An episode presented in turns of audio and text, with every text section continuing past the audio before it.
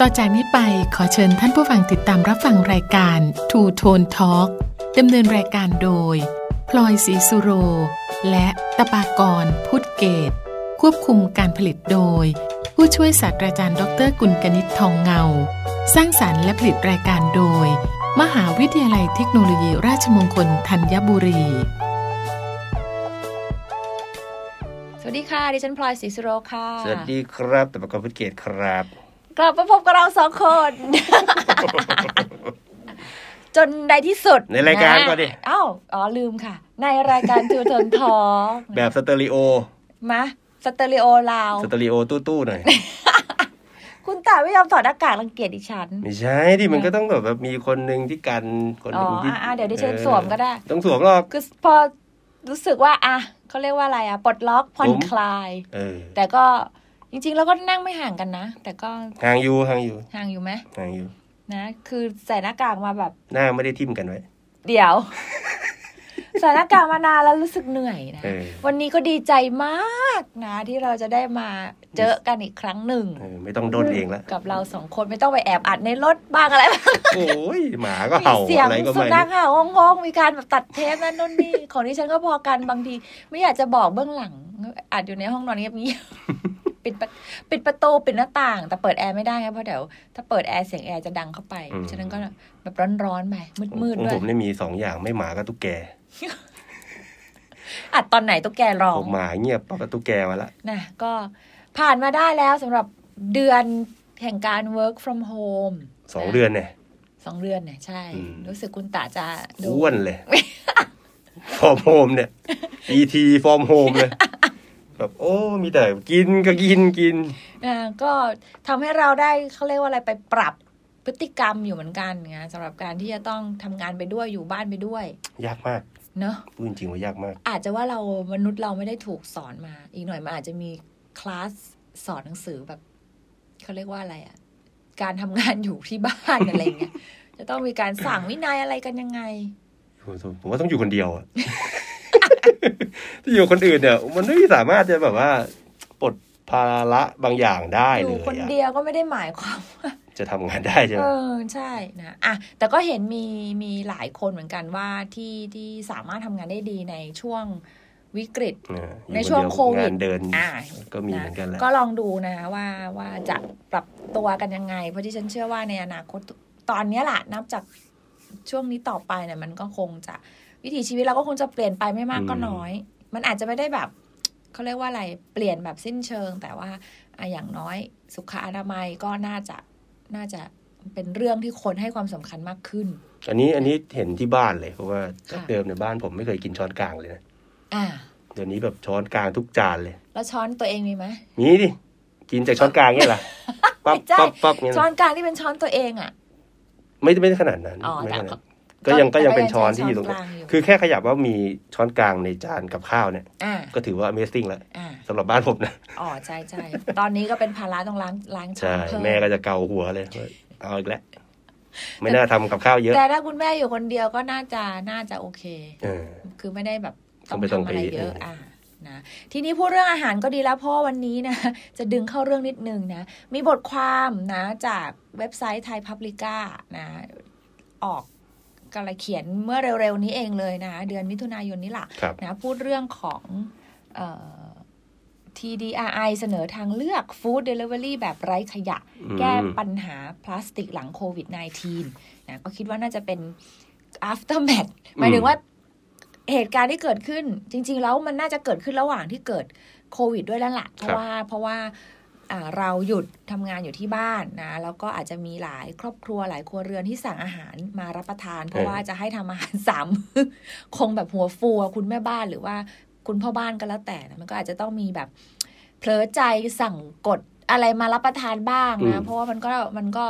กินอยู่ซ้ำๆทำอยู่เดิมๆมันก็เบื่อผมมองหน้าเลยอะแบบเอาอีกแล้วเหรอหมายถึงยังไง เวลาถึงเวลากินข้าวเนี่ย จริงที่บ้านดิฉันคุณแม่ก็แบบบ่นแล้วไม่ต้องทำอาหารสามมื้อไม่รู้จะกินอะไรอืมนะก็ต้องมาถามกันก่อนว่าอ้าววันนี้จะกินอะไร จริงๆมันดูเป็นชีวิตที่เหมือนจะดีนะไม่ได้กังวลอะไรแล้วมันไม่ดีเหรอเรื่องเรื่องของการกินนอกจากการกิน คือแบบมันไม่มีอะไรไม่มีความทุกข์อะไรแล้ว นอกจากว่าจะกินอะไรดีอย่างเงี้ยว่ามันดูมีความสุขเนาะแต่เอาจริงๆมันเป็นเรื่องที่แบบ เออ มันก็แอบมีความเครียดนิดนึงเรามันช่างไร้สาระชิบเป่งเลยนะก็บอกว่าจริง ๆ แล้วเนี่ย เรานะถ้าถ้าคุณผู้ฟังติดตามก็จะทราบว่าตั้งแต่ปีที่แล้วจนกระทั่งมาถึงต้นปีเนี้ยก่อนเกิดเหตุการณ์โควิดเนี่ยก็เราประเทศไทยก็พยายามที่จะรณรงค์เรื่องของการลดการใช้ขยะโดยเฉพาะถุงพลาสติกครับอย่างที่เซเว่นเอยหรือร้านสะดวกซื้อหรือห้างสรรพสินค้าอื่นจับมือกันที่จะแบบไม่ไม่แจกถุงพลาสติกแล้วนะ ไม่นั่นนู่นนี่แล้วนะเราแล้วก็ก็คุยรู้กัสึนกมาว่าคนไทยเป็ปีแล้วใช่แล้วรู้สึกว่าพวกเราเนี่ยก็เริ่มถือถุงผ่าไปจ่ายตลาดนั่นนู่นนี่ใช่อะอันนั้นก็คือถือเขาเรีได้ยกว่าประมาณสัก สามสี่เดือน อ่าเขาบอกว่าจริง ๆ แล้วเหตุการณ์ตรงนั้นเนี่ยเอ่อเนื่องจากประเทศไทยประกาศแบนการใช้ถุงพลาสติกแบบใช้ครั้งเดียวทิ้งนะซึ่งก็คาดว่ามาตรการเนี้ยจะทำให้ลดขยะพลาสติกลงไปกว่า 30%ภายในปีภายในปีปรีภายในปลายปี 63 เออแต่ปรากฏว่า อ้าว พอมันเกิดเหตุการณ์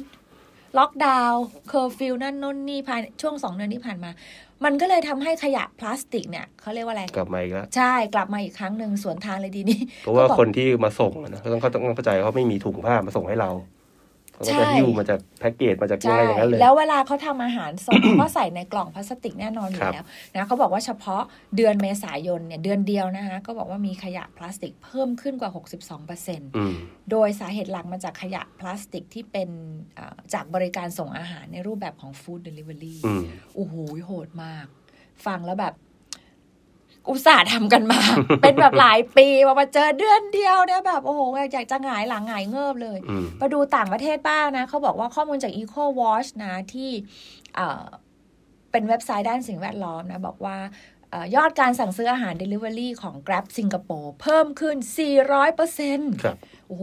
โหดมากเลยนะส่วนเอ่อในประเทศไทยนะยอดการสั่งซื้ออาหารแบบ Delivery ในประเทศไทยเนี่ยจากแอปพลิเคชันต่างๆ อย่างเช่น Line Man โตเพียบ Food Panda นะเพิ่มขึ้นอะถ้าเป็น Line Man เพิ่มขึ้น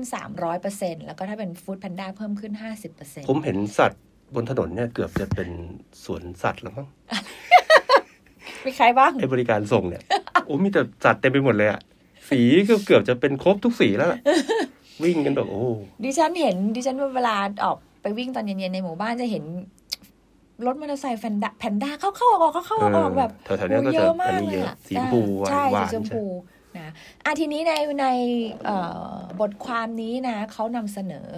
ในบทความนำเสนอบทความนะ บทความที่ชื่อว่าขยะพลาสติกจากฟู้ดเดลิเวอรี่อิ่มท้องอย่างไรโดยไม่กระทบสิ่งแวดล้อมในช่วงล็อกดาวน์โควิด -19 ครับซึ่งเป็นอ่าอ่าทำขึ้นนะโดยสถาบันวิจัยเพื่อการพัฒนาประเทศหรือ TDRI นะครับซึ่งมีชื่ออาดรกันนิกานะทำทำพาณิชวงศ์นะอือฮึดร วิศินี วิบุญผลประเสริฐ แล้วก็ คุณประมวลการจนาพิมลกุลนี่ก็ขอยกชื่อเนาะเพราะว่ามีชื่ออยู่ในอ่าบทความครับนะเขาบอกว่าชี้ให้เห็นถึงสถานการณ์ในประเทศไทยว่าตอนนี้ธุรกิจฟู้ดเดลิเวอรี่เนี่ยมีอัตมีอัตราการเติบโตที่สูงขึ้นกว่าเท่าตัวเลยในช่วงที่มีการแพร่ระบาดของโควิด เพราะฉะนั้นเนี่ยเอ่ออาจจะต้องมีการมาเขาเรียกว่าอะไรมา พิจารณากันว่าเราจะทำอย่างไรนะว่าเราจะมีวิธีการเอ่อ กำเอ่อเขาเรียกอะไรดูแลขยะต่างๆ เหล่านี้ยังไงอืมนะก็บอกว่าในช่วงปี 62 นะ ก่อนที่จะมีการแพร่ระบาดของโควิดเนี่ย ธุรกิจฟู้ดเดลิเวอรี่เนี่ยมีมูลค่าสูงถึง 3.3 ถึง 3.5 หมื่นล้านบาทนะนะแล้วก็มียอดสั่งซื้อเนี่ยประมาณ 20 ล้านออเดอร์นะซึ่งก็ก่อให้เกิดขยะนะโดยเฉพาะขยะพลาสติกสูงถึง 140 ล้านชิ้น อันนี้คือก่อนเกิดโควิดนะซึ่งในช่วงที่มีการแพร่ระบาดโควิด นะก็มีการคาดการณ์ว่าปริมาณขยะ Delivery เหมือนพูดยากจัง ปริมาณขยะ Delivery จะเพิ่มขึ้นเท่าตัวหนึ่งเลยอืนะมเพราะฉะนั้นเนี่ยแปลว่าจะมีขยะจากการ Delivery มากถึง 280 ล้านชิ้นอืมโหลำพังแค่ 140 ล้านชิ้นก็กำจัดกันลำบากแล้ว นี่คือเพิ่มถึงเท่าตัว แต่ก็ข้อดีข้อดีข้อหนึ่งผมยังรู้สึกว่ามันยังอยู่ในครัวเรือนนะ ถ้าเราจัดการที่ครัวเรือนได้ดีถูกต้องมันก็โอเค โอ้แต่ดิฉันมองว่ายังไงมันมันมันก็เป็นขยะไงหมายถึงว่ามัมันก็ยังเป็นเป็พลาสติกอยู่ดี ใช่นะเขาบอกว่าไอ้ตัวขยะเนี่ย การสั่งฟู้ดเดลิเวอรี่หนึ่งครั้งเนี่ย สร้างขยะทั้งหมด7ชิ้นเออนะมีอะไรบ้าง กล่องกล่องอาหาร ถุถุงงถุงนี่เขาก็แยกมันเป็นถุงใส่น้ำจิ้มเออช้อนพลาสติกซ่อมพลาสติกเสียแล้วนะเออถุงใส่ช้อนซ่อมเอออ่าถุงน้ำถุงน้ำซุปโอ้ ก็มีน้ำซุป แล้วก็อันสุดท้ายคือก็ถุงคือถุงข้างนอกพลาสติกหูหิ้วสำหรับใส่อาหารทั้งหมด ทั้งหมดเนี่ยคือเจ็ดชิ้น บางทียังมีถุงซ้อนถุงอีก อะกลัวร่วง ใช่ เป็น double bag เบิลแบ็กเอไปอนะเพราะฉะนั้นเนี่ยอันนั้นคือสิ่งที่เกิดขึ้นจากการที่คุณสั่งอาหารในหนึ่งครั้งครับเดี๋ยวช่วงหน้าเรามาดูว่าเอ่อประเทศอื่น ๆ เนี่ยเขามีวิธีการส่งเสริมการลดขยะพลาสติกอย่างไร จากธุรกิจ food delivery เนี่ยกันยังไงบ้างอะเดี๋ยวเราพักกันสักครู่ค่ะครับ สนับสนุนรายการโดย มหาวิทยาลัยเทคโนโลยีราชมงคลธัญบุรี มหาวิทยาลัยแห่งนวัตกรรม RMUTT Moving Towards Innovative University กลับเข้าสู่ช่วงที่สองของรายการทุนทนทอค่ะครับแม่ไม่ได้เจอกันนาน ยังไม่ไปถึงไหนเลยเรื่องยังไม่ไปนั่นน่ะสิยังไม่ได้เข้าสาระสำคัญ นี่ธรถ้ารมพูดดานะนี่ถ้าพูดคนเดียวนี่จบไปนานแล้วเดี๋ยวสารภาพก่อนนะพูดคนเดียวนี่มีการทำสคริปต์นะนั่นน่ะเพราะว่ามันไม่มี จังหวะแบบรับเฮส่ฮางเงี้ยเหรออตรงนี้นะคะเนี่ยต้องมีจดไว้ด้วยแฮ่ไม่มีเสียงหัวเราะอ๋อซีเรียสตลอดอ๋อไม่มีด้วย มีสาระกุ้มเลยเป็นคนมีสาระจ้ะอะสำหรับสัปดาห์นี้ก็มาชวนพูดคุยนะ ดูถึงปัญหาเอ่อ ขยะพลาสติกที่เกิดจากการอ่าสส่งอาหารหรือที่เรียกว่าฟู้ดเดลิเวอรี่ในช่วงที่เราหยุดโควิดกันประมาณ2เดือนนะคะซึ่งก็เห็นว่ายอดเนี่ยเพิ่มขึ้น เฉพาะเดือนเมษาเดือนเดียวเนี่ยนะขยะพลาสติกเพิ่มขึ้น 62%เลยอืมนะอะทีนี้ลองมาดูในประเทศสิงคโปร์กับเกาหลีใต้นะเขาก็เริ่มมีการส่งเสริมการลดขยะพลาสติก จากธุรกิจ food delivery กันแล้วอืมนะเขาทำยังไงกันบ้างนะ เห็นบอกว่าที่สิงคโปร์นะ เริ่มงดให้บริการชุดช้อนส้อมพลาสติกอืมนะตั้งแต่ปี 2560 เขาก็ทำล่วงหน้าไปก่อนละนะซึ่งก็สามารถช่วยลดขยะที่เกิดจากช้อนและซ่อมพลาสติกได้ถึง 250,000 ชิ้นนะคิดเป็นมูลค่าถึง1 0 0 0 0แสนเอ่อดอลลาร์สิงคโปร์ แค่เราบอกไม่รับช้อนซ่อมพลาสติกอย่างเดียวเนี่ยก็ช่วยลดปริมาณขยะไปได้เยอะแล้วครับจริง ๆ ดิฉันก็ทำนะ ถ้าสั่งเอ่อ grab food หรืออะไรก็แล้วแต่ก็จะบอกเขาเอาว่าไม่เอาเอ่อช้อนซ่อมพลาสติกอืมหรือบอกเขาว่าไม่เอาหลอด ถ้าสมมติว่าสั่งเป็นพวกเครื่องดื่ม อันนี้ก็ก็ทำได้อืมในคือเราเป็นตอนนี้เป็นทางเลือกสำหรับคนไทยที่เราทำได้ แต่ของสิงคโปร์ก็สั่งคือเขาสั่งเขางดเลกลับยไปใช่ไหมใช้วิธีการสั่งกำกับไป ใช่นะก็คือ คือผู้บริโภคต้องเป็นคนจัดครับการไงครับแต่อันนี้ของสิงคโปร์คือเขาตัดเลยอ่าเขาตัดเลยนะหรืออย่างที่เกาหลีใต้นะเขาบอกว่าภาครัฐมีนโยบายด้านการจัดการขยะจากบริการฟู้ดเดลิเวอรี่อย่างเข้มข้นอืมนะโดยผลักดันให้เกิดการทำ MOU นะหรือว่าบันทึกข้อตกลงระหว่าง 3 ฝ่าย ซึ่งก็มีรัฐบาลเกาหลีใต้นะผู้ให้บริการแอปนะแล้วก็ร้านอาหารที่เข้าร่วมในเครือข่าย food delivery นะครัคะบโดยงดใช้บรรจุภัณฑ์ที่ซ้อนกัน 2 ชั้น นะงดการให้บริการช้อนและส้อมพลาสติก อันนี้มันน่าจะทำได้ง่ายที่สุดอืมนะใช้กล่องกระดาษในการบรรจุอาหารแทนกล่องพลาสติก แต่อันนี้มันก็ลำบากนะนึกถึง บาง คุณอาจจะต้องแยบางกเมนู อืมถ้าเป็นแบบพวกแกงอะไรเงี้ยคงไม่ได้ ก็ต้องมีวิธีอะที่จะแยกที่จะแบบเออเขาเรียกว่าอะไร บรรจุอาหารลครังบลงภาชนะพวกนี้ครับนะใช้ถุงเก็บความเย็นที่สามารถนำกลับมาใช้ซ้ำได้นะคะแล้วก็ รวมถึงรณรงค์ให้ประชาชนชาวเกาหลีใต้คัดแยกขยขยะพลาสติกอย่างถูกวิธีอืมอันนี้ถ้ามองเนี่ยก็คิดว่าน่าจะทำครบลูปละอืมก็คือดูทั้งตัว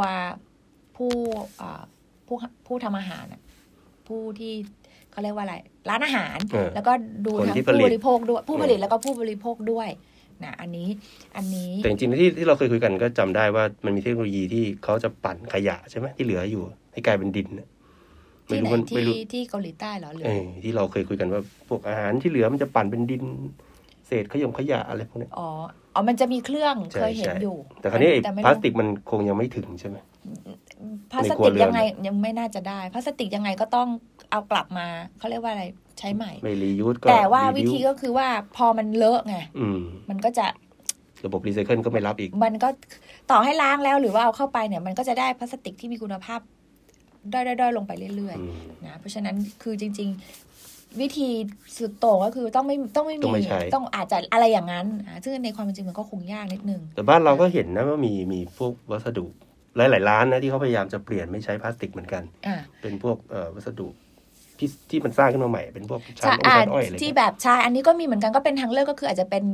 เป็นบรรจุภัณฑ์ที่ย่อยสลายได้เออโดยธรรมชาติครับนะซึ่งตอนนี้เห็นบอกว่าผู้ประกอบการฟู้ดเดลิเวอรี่ในประเทศไทย อย่างเช่น Grab Food เนี่ยก็มีการช่วยลดขยะพลาสติกแล้วนะ โดยเพิ่มตัวเลือกในแอปพลิเคชันของ Grab อืมนะก็คือให้ลูกค้าสามารถกดเลือกได้ว่าจะรับ หรือไม่รับช้อนพลาสติกอ๋ออันนี้ก็ดีเหมือนกันนะอันนี้คือไม่ได้เคยสั่ง Grab อืม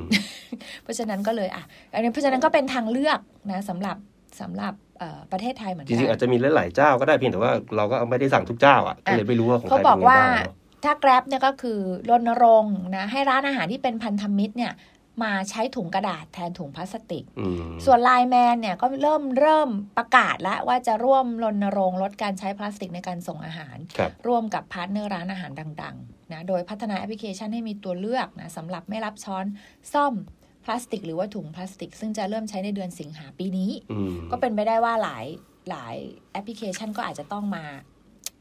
เอ่อคิดใหม่ทำใหม่ละครับเพราะว่านับจากนี้ไปดิฉันเชื่อว่าธุรกิจฟู้ดเดลิเวอรี่น่าจะยังคงได้รับความนิยมอยู่อาจแต่อาจจะไม่ได้เท่าช่วงหยุดอืมแต่ว่าน่าจะเป็นอีกทางเลือกหนึ่งเลยทีเดียวเดี๋ยวต่อไปเขาจะไม่มีถุงพลาสติกไม่มีภาชนะด้วยอืมตักใส่ถังของเขาแล้วไปตักแบ่งเอาไปถึง อันนี้มันก็ไม่ต่างอะไรจากรถลุงที่แบบว่ามาขาย เออรถไอติมอะ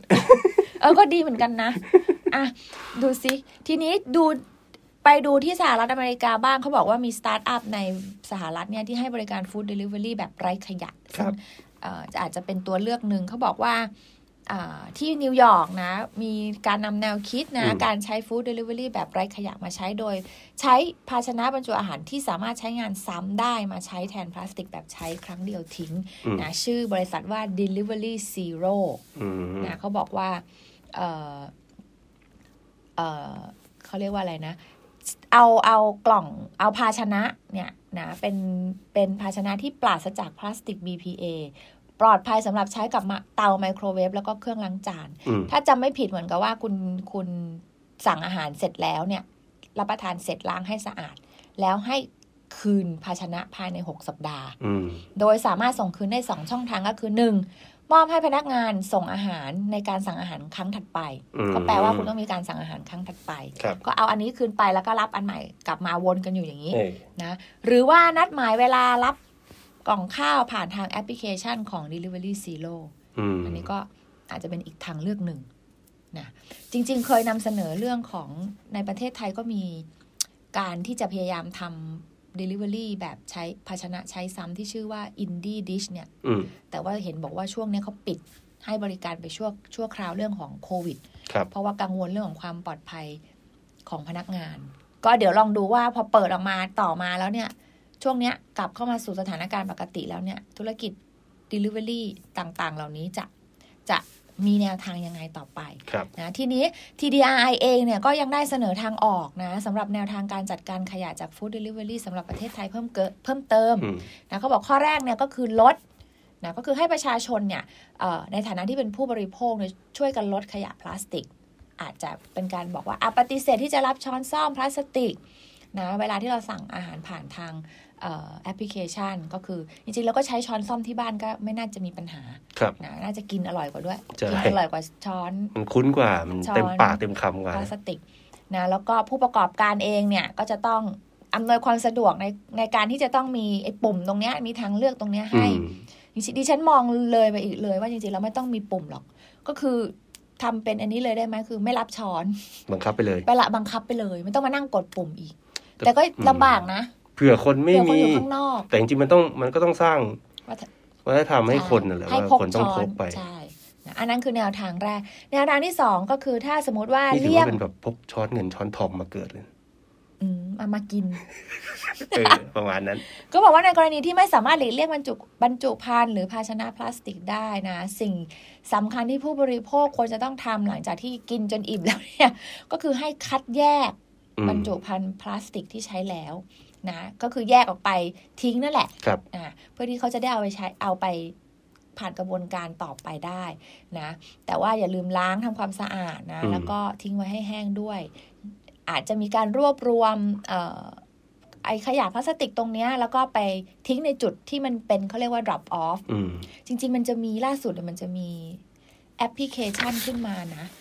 อันหนึ่งที่ที่ที่ อันเนี้ยชื่อแอปพลิเคชัน Eco Life อืมเหมือนกับถ้าคุณตาเอารวบรวมขยะพวกเนี้ย ล้างสะอาดแล้วนะ ใส่ถุงแล้วเอาไปเออใส่ถุงมันก็ดงหมายถึงว่ารวมแล้วเอาไปทิ้งอ่ามันมีโซนที่เอาไปทิ้งอ่าอะเขาไปจะวางมีไว้โซอะนใช่ แล้วเขาก็ให้ให้คุณตาถ่ายรูปเออสแกนนั่นนู่นนี่จะได้พอยต์อืมก็คือเป็นการสนับสนุนให้คนแล้วมันจะมีคนไปรียูสในอีอีโคนะอีอีโคโคไลไลฟ์ฟ์นี่อีกไหม ก็คือเหมือนกับเขาเหมือนคุณพลอยไปทิ้งไว้แล้วผมก็ไปเอาของคุณพลอยขึ้นมาถ่ายรูปใหม่เดี๋ยวไม่เช็คน่าอินวนนะเวียนไปเรื่อยๆอย่างเงี้ยลองอันนี้ลองดูเขาบอกว่าอะไรนะมามันจะมีจุดกระจายอ่า drop off point เนี่ยอยู่ประมาณ 10 แห่งบนถนนสุขุมวิทอืมก่อนนี้ก็คงจะเริ่มทำได้ที่แถวกรุงเทพก่อนแหละเนาะนะแล้วก็เหมือนกับมีการสะสมแต้ม แต่ดิฉันไม่แน่ใจว่าแต้มเนี่ยสะสมไปเพื่อ เอาไปทำอะไรได้บ้าง เดี๋ยวอาจจะลองหาข้อมูลแล้วเราจะลองมาแชร์ดูว่าว่าแอปนี้มันมันโอเคหรือยังหรือมันมีแนวคิดอะไรยังไงครับกันต่อไปก็แล้วกันนะตอนนี้ก็กลับมาสู่การใช้ชีวิตเกือบจะปกติอืมทำตัวให้ปกติเข้าไว้ เราในยปกติ เพิ่มเติมก็คือดูแลสุขภาพตัวเองอืมสุขอนามัยที่ดี พาร์ทของครูบาอาจารย์เนี่ยปกติแล้วแต่นักศึกษาเนี่ยยังไม่ปกติ รูปแบบการสอนก็ยังไม่ปกติเท่าไหร่อะลองดูนะก็สำหรับสัปดาห์นี้นะ ลาไปก่อนดีใจมากที่ได้อัดสองคนอืมแล้วเดี๋ยวกลับมาพบกันใหม่ในสัปดาห์หน้า สวัสดีค่ะ สวัสดีครับโควิด -19 จะไม่แพร่ต่อ ถ้าเราเว้นระยะห่างระหว่างกัน อยู่บ้านหยุดเชื้อเพื่อชาติ เพื่อป้องกันการแพร่ระบาดของโควิด -19 ด้วยความปรารถนาดีจากสถานีวิทยุกระจายเสียง มหาวิทยาลัยเทคโนโลยีราชมงคลธัญบุรี